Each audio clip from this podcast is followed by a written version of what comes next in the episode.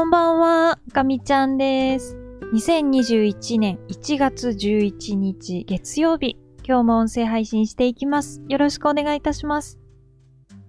今日はさんれんきゅうの最終日、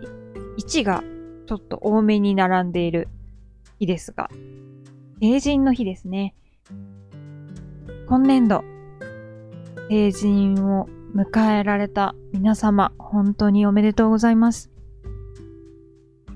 今年は例年とはもう全然違う形になってしまったと思うんですが、皆様がこれまでじゅうきゅうねんかんしっかり生きてきて、えー、にじゅうねんめに入るっていうのは、えー、変わらないので、ぜひご家族、また近しい友人の方と、リモートとかでもね、いいと思うので、お祝いぜひなさってください。えー、ガミちゃんはですね、今日はお休みでした。で、基本的にお家にこもるさんれんきゅうでしたね。初日はちょっと買い物とかがあったので、少しだけ外に出たんですけれども、えー、日曜日、それから今日は本当にお家にこもる生活を送っていました。今日は夕飯に湯豆腐もどきみたいな、本当に簡単なものなんですけど、作って食べましたけど、とても美味しかったです。なんか手をかけないけど美味しいっていいですよね。なんかすごく温まりました。冬はお鍋とかね、あのー、簡単で美味しい料理がたくさんあるので、寒い日が続きますけれど、この冬のいいところを生かして毎日楽しんでいきたいなというふうに思っています。はい。では、えー、今日も本題に入っていきたいと思います。えっと、今日は飛行機の話をさせていただこうかなと思います。えー、少しずつ新しい年が始まって、こうお正月モードが抜けてきて、航空ニュース追いかけるのをまたガミちゃんは再開しました。で、えっと、まあ、今日パラパラ見ていて、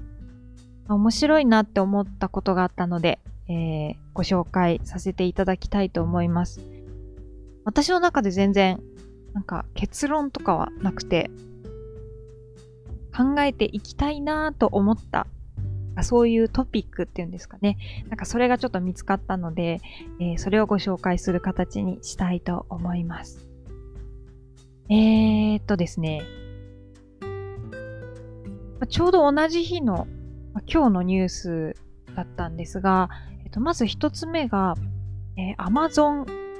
Air。えっと、これは、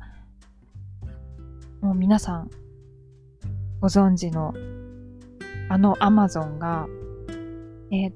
と、物流を、まあ、あの拡充するために、航空輸送をやっているというお話です。えっと、厳密に言うと、これまで航空機をリース購入という形で、リースで保有して、で、運航を既存のエアラインに委託するっていう形をこれまで取られてきていました。確かにせんじゅうろくねんとかそのくらいから少しずつこの物流の基盤を作っていくっていうことを、えー、されてきたみたいですね。で、えっと、今日出ていたニュースが航空機を購入したという話でした。リースじゃなくて購入だそうです。確か、機数としては、えー、じゅっきぜん後だったと思います。あ、じゅういっきですね。えー、ニュースによるとじゅういっきのうちななきはデルタ航空からよんきはウエストジェットから調達したということです。えーまあ、これまでの違いというのはそのリースじゃなくて購入と。なので Amazon が多分グループとして航空機を保有したということがちょっと変化としてあったなぁという印象を受けました。で、えー、もう一つニュースが出ていて、えっと、今度は日本の エーエヌエー さんのお話で、お話なんですが、えー、エーエヌエー さん、こちらは、えー、エーさんにーまるネオ という新しいエアバスの機体を購入されているんですけれども、えー、これまでは購入という形をとっていたんですけれども、それをですね、えー、セール&リースバックに切り替えたというニュースが出ておりました。で、まあ、あの、こちらはセール&リースバックということで、私はこの言葉初めて聞いたんですけれども、まあ、あの、言葉通りで、まあ、一回買うんだけれども、リースという形に切り替えて、リースで保有する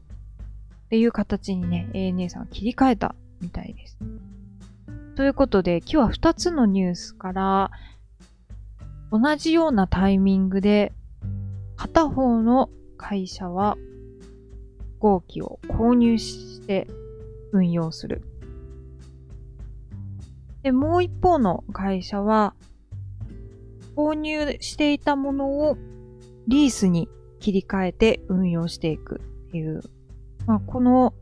同じタイミングで異なる選択をしたふたつの会社がすごい対照的だなと思ったので、えー、今日はご紹介させていただきました。うんね、どちらがいいとか悪いとかはないと思います。なんか車とかお家とか私たち個人に置き換えると、まあ、なんかそれと似ているのかなと思います。それぞれのいいところがあって、資産として持っていた方がいい場合もありますし、資産として持たずにちょっとずつこう少ないランニングコストで使い続けるっていうそれぞれの良さがあるんじゃないかなと思います。で、今そうですね、この世の中の動きを見ているとやっぱりどこのエアラインさんもすごく売り上げとしては下がってる。なのでキャッシュがどうしても厳しいという状況になってくるのかなと思うので、リースがどんどんどんどん盛り上がってくるのかなと、えー、私はこれまでそんな風に思っていました。でも Amazon はこのタイミングで買ったと。しかもデルタとかウエストジェットっていう、ね、もう有名なエアラインから買ったということで、うーん、そういう動きもあるんだなっていうのが、このニュースを見て思ったことです。なんで Amazon はこのタイミングで買ったんだろう。今後どういう略を持っているんだろうと思って、 Amazon はこれまで空港の近くに大きい倉庫を作ったりとか、そうやって少しずつ物流を安定させるためにいろんな基盤を作ってきたわけですが、今度は航空機、今まではリースだったけどちゃんと自分たちの資産として持って物流網を拡充していく。うーん、その狙いはなんだろう。どうして飛行機を持つといいと思ったんだろうっていうのを、ちょっと私これから考えてみたいなっていうふうに思いました。はい、ということで、えー、今日は